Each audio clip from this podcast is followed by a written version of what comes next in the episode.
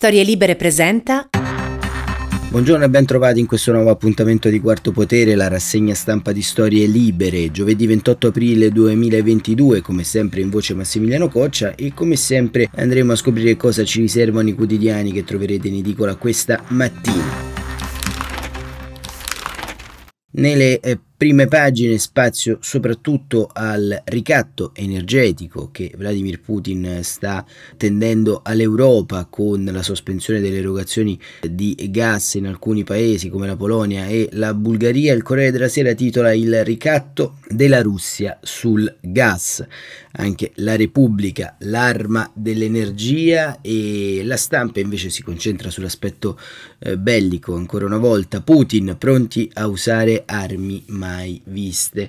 E libero la UE nel caos, nessuno capisce le nuove regole sul gas russo, il giornale Gas, il piano anti-Putin, il fatto quotidiano Draghi sulla guerra ignora il Parlamento, la verità ci mancano 10 miliardi di metri cubi di gas, il tempo, giovani allergici al lavoro, all'allarme dei balneari. Il messaggero energia serve l'embargo e l'intervista a Roberta Mezzola, presidente dell'Europarlamento, non dividiamoci sui ricatti del Cremlino e sempre nel taglio centrale Vladimir Putin useremo armi mai viste e ancora il resto del Carlino Putin minaccia ho un'arma segreta.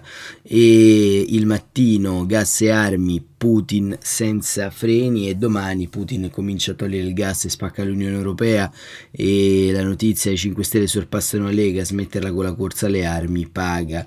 E il riformista Draghi convocato a Washington terza guerra mondiale più vicina anche qui il manifesto Il limite ignoto eh, con una foto che si riferisce appunto a un cimitero, a una fossa comune e il foglio Achille suona? Mattarella è il titolo centrale, il dubbio nel nome della madre, la consulta di Amato cambia la storia e questo sarà un altro argomento importante da vedere, appunto cade l'ultimo tabù del diritto di famiglia ai figli andrà il cognome di entrambi i genitori. Finalmente potremmo dire avvenire la pace si fa cooperando e il quotidiano del sud in prima fila nella squadra che conta l'Italia di Draghi, la guerra di Putin sul gas e lo scontro di civiltà con l'Occidente.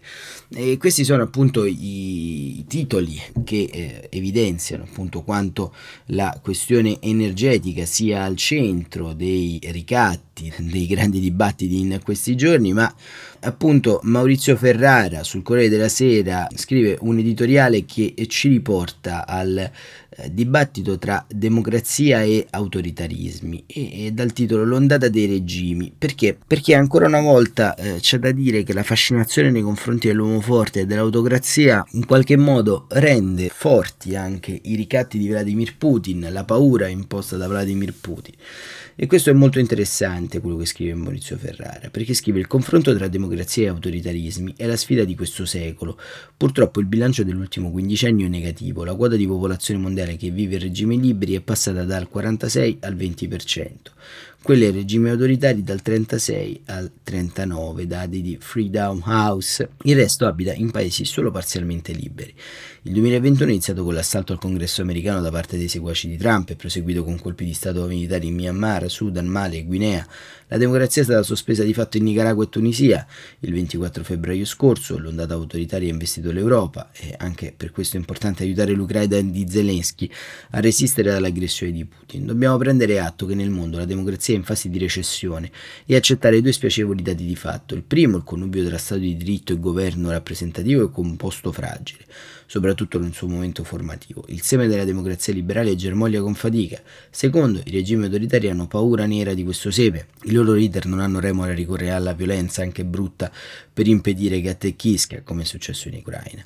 La guerra è il più terribile strumento per soffocare la democrazia, ma non è l'unico. I regimi autoritari hanno anche armi più insidiose, attacchi terroristici e sabotaggi cyber, manipolazione delle informazioni, finanziamenti occulti a favore di forze antisistema, come i prestiti alle PEN, Persino i migranti usati come bombe umane, come ha cercato di fare la Bielorussia a danno della Polonia, L'ombrello della Nato protegge l'Europa dal punto di vista militare, ma le società aperte restano vulnerabili agli altri tipi di aggressioni. Nei vecchi paesi dell'Unione Europea, un settantennio di pace e stabilità ha quasi azzerato la percezione del rischio bellico, ossia la possibilità di aggressioni armate ai propri confini. A parte gli atti terroristici, le altre forme di minaccia sono poco visibili, così come tendono, scrive Ferrara, ad esserlo anche le contromisure. Ciò è che a volte trapela, un attacco sventato con una corrente di fake news orchestrata da una potenza straniera e smascherata, è solo la punta di un iceberg. Pochi sanno che c'è una enorme parte sommersa Inoltre le opinioni pubbliche democratiche sono impazienti, facile la distrazione, all'inizio della guerra nei confronti degli ucraini prevaleva la simpatia, la disponibilità all'aiuto, col passare del tempo è sorta una certa insofferenza per un conflitto che rischia di essere lungo e per richiesta di armi da parte di Zelensky. Secondo un sondaggio Ipsos dei primi di aprile, fra il 20 e il 30% dei cittadini europei pensa che i problemi dell'Ucraina non siano affar loro, il dato in Italia è del 35%. La maggioranza non è disposta a sopportare gli aumenti delle bollette per sottrarre risorse alla Russia. Per molti il pacifismo è una scelta convinta, basata su principi, per altri, più numerosi, è una risposta irriflessa, un modo apparentemente nobile per non affrontare le responsabilità, per salvaguardare il quieto vivere. E vi è anche un eccesso di fiducia e aspettativa nei confronti delle parole, delle trattative, le società pacificate e democratiche risolvono i disaccordi con la discussione libera e con il voto, una conquista impareggiabile ma che può offuscare le lenti con cui guardiamo e giudichiamo le relazioni internazionali. E ciò che accade nei regimi autoritari. I guerrafondai sono poco interessati a trattare, oggi l'ostacolo è questo, non la fiacchezza o l'incapacità dei governi europei. Per contrastare la vulnerabilità interna delle democrazie, gli esperti propongono di adottare strategie di sicurezza nazionale che coinvolgano e sensibilizzino tutti i cittadini a partire da quelli più giovani il cosiddetto Wall Society Approach. Il governo francese, ad esempio, ha avviato un programma rivolto agli studenti, quattro settimane di tirocinio per acquisire competenze su come rispondere alle situazioni di crisi. La Germania ha istituito una forma di servizio civile chiamata Un anno dedicato al tuo paese, un misto tra volontariato sociale e addestramento alle tecniche base di difesa civile. Lo scorso febbraio, scrive Ferrara, in Svezia ha aperto i battenti un'agenzia nazionale per la difesa psicologica con una duplice funzione, identificare i flussi di disinformazione pubblica e manipolazioni delle opinioni, allenare i cittadini a riconoscere le fake news e le varie forme di minaccia alla sicurezza del paese. Nel suo discorso del 25 aprile ad Acerra, il Presidente della Repubblica Sergio Mattarella ha ricordato che in Italia la libertà fu conquistata con la resistenza armata e ha invitato gli italiani a non dimenticarsi dell'Ucraina. Le guerre possono finire in tanti modi, ma solo alcuni consentono la sopravvivenza della democrazia. È questo tipo di pace che dobbiamo costruire oggi in Ucraina e che dobbiamo imparare a difendere attivamente anche a casa nostra. Ecco, molto interessante questo editoriale di eh, Maurizio Ferrara perché ci riporta, diciamo, un po' al nocciolo della questione intellettuale, insomma, la mistificazione, lo scambio, la deresponsabilizzazione dell'opinione pubblica che in qualche modo è alla base di come si affrontano tutti i problemi. E davanti a un ricatto spesso e volentieri pensiamo che sia giusto non soccombere. Se quel ricatto appunto riguarda magari una nostra problematica da un punto di vista personale, ma siamo pronti in qualche modo a consegnarci eh, mani e piedi al nemico se eh, sostanzialmente invece abbiamo dei problemi energetici con Putin. E questo è un tema. Tema che eh, affronta il tema del ricatto Roberta Mezzola, la Presidente del Parlamento Europeo, un'intervista sul messaggero. Energia, serve l'embargo. L'intervista al Presidente dell'Europarlamento, non dividiamoci sui ricatti del Cremlino, Draghi missione negli USA, scambio tra sanzioni e gas, via agli stoccaggi rapidi.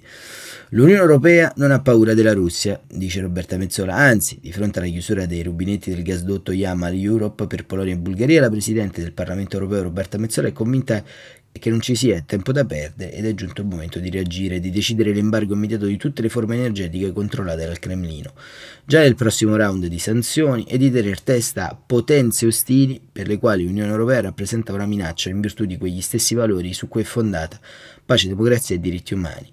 Martedì prossimo la numero uno dell'Eurocamera darà il benvenuto all'emiciclo di Strasburgo al Presidente del Consiglio Mario Draghi, mentre due giorni dopo sarà in Italia, prima a Roma e poi a Firenze. Al messaggero dice che la risposta europea all'aggressione militare ai ricatti di Mosca è stata all'altezza della situazione, ma che la pressione dovrà necessariamente aumentare. Non possiamo non lasciarci dividere da Vladimir Putin. Eh, Presidente Mezzola, Varsavia e Sofia potrebbero non essere le ultime ultime. Come deve reagire l'Europa ai diktat di Mosca? Ma l'energia è sempre stata un'arma politica, risponde Mezzola, per la Russia, uno strumento usato per esercitare la propria influenza, ma Mosca non può essere contemporaneamente un membro della comunità internazionale e un aggressore che commette crimini di guerra. Come Parlamento europeo vogliamo un embargo immediato su tutte le forniture energetiche controllate dal Cremlino. Non abbiamo paura della Russia. Questo è anzitutto il momento di mobilitarci tutti insieme e di sostenere Polonia e Bulgaria e qualsiasi altro Stato membro che Putin dovesse decidere di mettere nel mirino. L'Unione Europea non può essere ricattata, al tempo stesso tuttavia dobbiamo diventare impermeabili ad ogni minaccia. Ciò significa diversificare le nostre fonti energetiche, investire di più sulle rinnovabili, adottare nuove e più dure sanzioni nei confronti della Russia e aumentare i nostri aiuti all'Ucraina, continuando a sostenere le nostre imprese e i nostri cittadini. A proposito di sanzioni, domanda la collega del messaggero, il Parlamento europeo, come ricordava, ha approvato una risoluzione in cui sostiene la necessità di interrompere l'acquisto non solo del carbone, per cui lo stop sarà a regime da agosto, ma anche di petrolio e gas. I tempi sono maturi per ottenerla. Ma l'Unione Europea, risponde Mezzola, ha dato una risposta dura, solidale e unitaria all'inaccettabile aggressione di Putin in Ucraina. Abbiamo preso decisioni storiche senza precedenti per sostenere Kiev, sì dal primo giorno, aiuti umanitari e finanziari, ma anche sostegno militare. E poi ci sono le sanzioni, dobbiamo mantenere unità e risolutezza anche rispetto alle misure che riguardano l'energia. Nell'Unione stiamo già riducendo la nostra dipendenza dal gas e dal petrolio russo in tempi stretti e in tal modo vogliamo fermare l'indiretto contributo finanziario a questa guerra. Il nostro obiettivo però deve essere quello di azzerare le forniture di gas, petrolio, carbone e combustibile nucleare in arrivo dalla Russia. Col carbone è stato già deciso nello scorso pacchetto di sanzioni. L'obiettivo finale deve rimanere lo stop totale all'acquisto del metano. Eppure alcuni Stati membri continuano a puntare i piedi, ma siamo a un momento cruciale per la nostra Unione. La trasmissione energetica non è più solo un ambizioso piano per contrastare il cambiamento climatico, dice Mezzola, ma innanzitutto una strategia per assicurare la nostra sicurezza. Naturalmente non si tratta di scelte semplici, soprattutto perché il grado di dipendenza delle forniture russe varia abbastanza tra i 27 paesi dell'Unione Europea. A me sembra tuttavia che i governi si stiano dimostrando sempre più propensi ad adottare misure straordinarie. Il Parlamento europeo continuerà a fare il suo dovere e sono sono convinta che alla fine tutti insieme ce la faremo, non possiamo lasciarci dividere da Putin. E Gabriele Rosana eh, domanda, ma a inizio mese è stata la prima leader europea a recarsi in visita a Kiev. Il percorso verso l'ingresso dell'Ucraina nell'Unione Europea è segnato. Mi ha colpito molto dopo aver attraversato una città completamente vuota e piena di checkpoint entrare nell'aula della Rada, il Parlamento ucraino, e vedere centinaia di deputati normalmente riuniti al lavoro. È stato importante essere lì di persona e dare un messaggio di speranza e di vicinanza al popolo ucraino. L'Ucraina è Europa, con noi condivide gli stessi valori, come questa guerra ci sta dimostrando. Il Parlamento europeo sostiene le aspirazioni europee dell'Ucraina e la sua formale richiesta di entrata nell'Unione Europea. Questa mattina ospiterà in Parlamento il segretario generale della Nato Jens Stoltenberg. Il paese da cui le proviene Malta ha una tradizione di neutralità come gli altri due stati europei, Svezia e Finlandia, che si stanno però adesso muovendo speditamente verso l'adesione all'Alleanza Atlantica. È la fine di un'epoca? La Mezzola conclude, queste sono decisioni che spettano a ciascuno Stato, ma credo che sia molto importante che l'Unione Europea eh, stia compiendo passi in avanti verso una vera politica di difesa comune. La recente adozione della bussola strategica è un riferimento fondamentale per approfondire la cooperazione militare tra gli Stati europei e anche per la nostra collaborazione con la Nato. Unione Europea e Alleanza Atlantica devono essere complementari e lavorare in sinergia. E così appunto Roberta Mezzola, la Presidente del Parlamento europeo, su questa rinnovata e audace iniziativa bellica che ha intrapreso il eh, presidente russo e, e, quindi fondamentalmente abbiamo davanti e come eh, ha raccontato una serie di scenari ma una serie di scenari che possono essere modificabili. Perché? Perché sostanzialmente occorre in questa fase storica riuscire a puntare eh, sulla eh, cosiddetta indipendenza energetica, ma soprattutto sul dettare e cambiare il passo di quella che potremmo chiamare la cosiddetta indipendenza politica dell'Unione. La vittoria di Emmanuel Macron qualche settimana fa insieme eh, all'arretramento, quindi delle cosiddette forze populiste in tutta Europa, ci deve far comprendere quanto sia eh, differente fondamentalmente il piano del ragionamento in questo momento storico, ovvero che eh, la guerra contro l'Ucraina e quindi l'aggressione di Putin al sistema europeo è principalmente anche un'aggressione, come abbiamo sempre detto, a un sistema di valori, ma questi sistemi di valori devono essere in qualche modo complementari all'interno del eh, cosiddetto risico eh, che c'è all'interno di ogni Stato e di ogni unità politica sovranazionale. E questi valori in campo devono essere in qualche modo non solo delle verbalizzazioni eh, di idealità, ma devono trovare forma. Quindi necessariamente nei prossimi mesi assisteremo alla nascita di un esercito europeo, assisteremo ad un nuovo piano energetico che magari sia anche sostenibile, in linea con quanto deciso la COP26 e che abbia sostanzialmente per forza e stato di necessità nella transizione ecologica un nuovo avvio.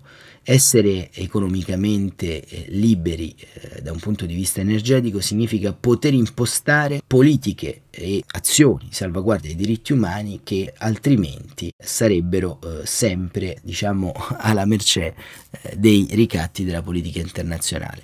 Ovviamente in questa sede abbiamo già espresso altre volte altre perplessità, ma soprattutto abbiamo sottolineato come il gas e eh, chiaramente giacimenti energetici si trovino in quelle zone del mondo che non sono poi così differenti nei trattamenti di diritti civili e umanitari a quello che avviene nella Russia di Putin. Basta pensare all'Egitto, basta pensare alla Tunisia, alla Libia. Ecco, quindi diciamo essere indipendentemente dai contesti politici autonomi da un punto di vista energetico e cambiare il nostro piano di priorità è senza dubbio un punto centrale. Merita attenzione anche la corrispondenza di Luigi Ippolito sul Corriere della Sera da Londra, perché Londra scrive segue la linea Churchill avanti fino alla fine, la guerra in Ucraina è la nostra guerra perché la vittoria dell'Ucraina è un imperativo strategico per tutti. Non poteva essere più chiara Liz Truss, la ministra degli esteri britannica, in un discorso pronunciato ieri sera alla Maison House a Londra, ha esplicitato in maniera inequivocabile la linea del governo di Boris Johnson, cioè che non ci può essere tregua fino alla sconfitta sul campo della Russia di Putin, perché se Putin dovesse avere successo successo ci saranno indicibili ulteriori miserie attraverso l'Europa e terribili conseguenze in tutto il mondo. Noi non ci sentiamo mai di nuovo sicuri fin quando Putin sarà al governo. Dunque, secondo i britannici, dobbiamo raddoppiare il nostro sostegno all'Ucraina. Il CRE implica l'invio di armi pesanti, carri armati e aeroplani. Tutto questo significa puntare all'escalation delle ostilità. A marzo gli Stati Uniti avevano bloccato una proposta polacca di inviare aerei da combattimento a Kiev perché l'avevano ritenuta un passo troppo pericoloso, ma ora Londra indica che si tratta di un tabù da superare. La Gran Bretagna ha sempre affrontato i bulli, siamo sempre stati quelli che hanno corso i rischi, il che vuol dire ignorare ostinatamente le minacce del Cremlino che il solo giorno prima aveva paventato attacchi contro il personale nato in Ucraina come rappresaglia proprio per le posizioni britanniche. Londra non intravede dunque una prossima eh, fine delle ostilità, anzi dobbiamo prepararci per il lungo termine, ha detto la ministra degli esteri. E ehm, in conclusione la notizia della eh, sentenza storica della Corte Costituzionale che, come scrive eh, Linda Laura Sabatini, segna una sconfitta del patriarcato una notizia bellissima, scrive Linda Laura Sabatini sulla stampa. Sono felice dopo aver lottato tanti anni dal giorno successivo al deposito della storica sentenza della Corte Costituzionale. Non sarà attribuito più automaticamente il cognome del padre al bimbo o alla bimba appena nati, ma quello di tutti e due i genitori, salvo che loro stessi non si accordino altro modo, cioè scegliendo il nome della madre o quello del padre. È una grande sconfitta del patriarcato, una grande vittoria delle donne e dei bambini e delle bambine, una grande vittoria di tutti coloro che hanno sostenuto questa battaglia. Questo è l'incipit dell'editoriale che trovate sulla stampa e condividiamo la felicità di Linda Laura Sabatini, che è la felicità di tutti noi, che forse oggi ci chiameremmo in un modo diverso se ci fosse stata una società più giusta, aperta e eh, meno patriarcale già qualche decennio fa. Grazie davvero per essere stati con noi. Quarto Potere torna domani come sempre alle 7.45. Buon proseguimento di giornata.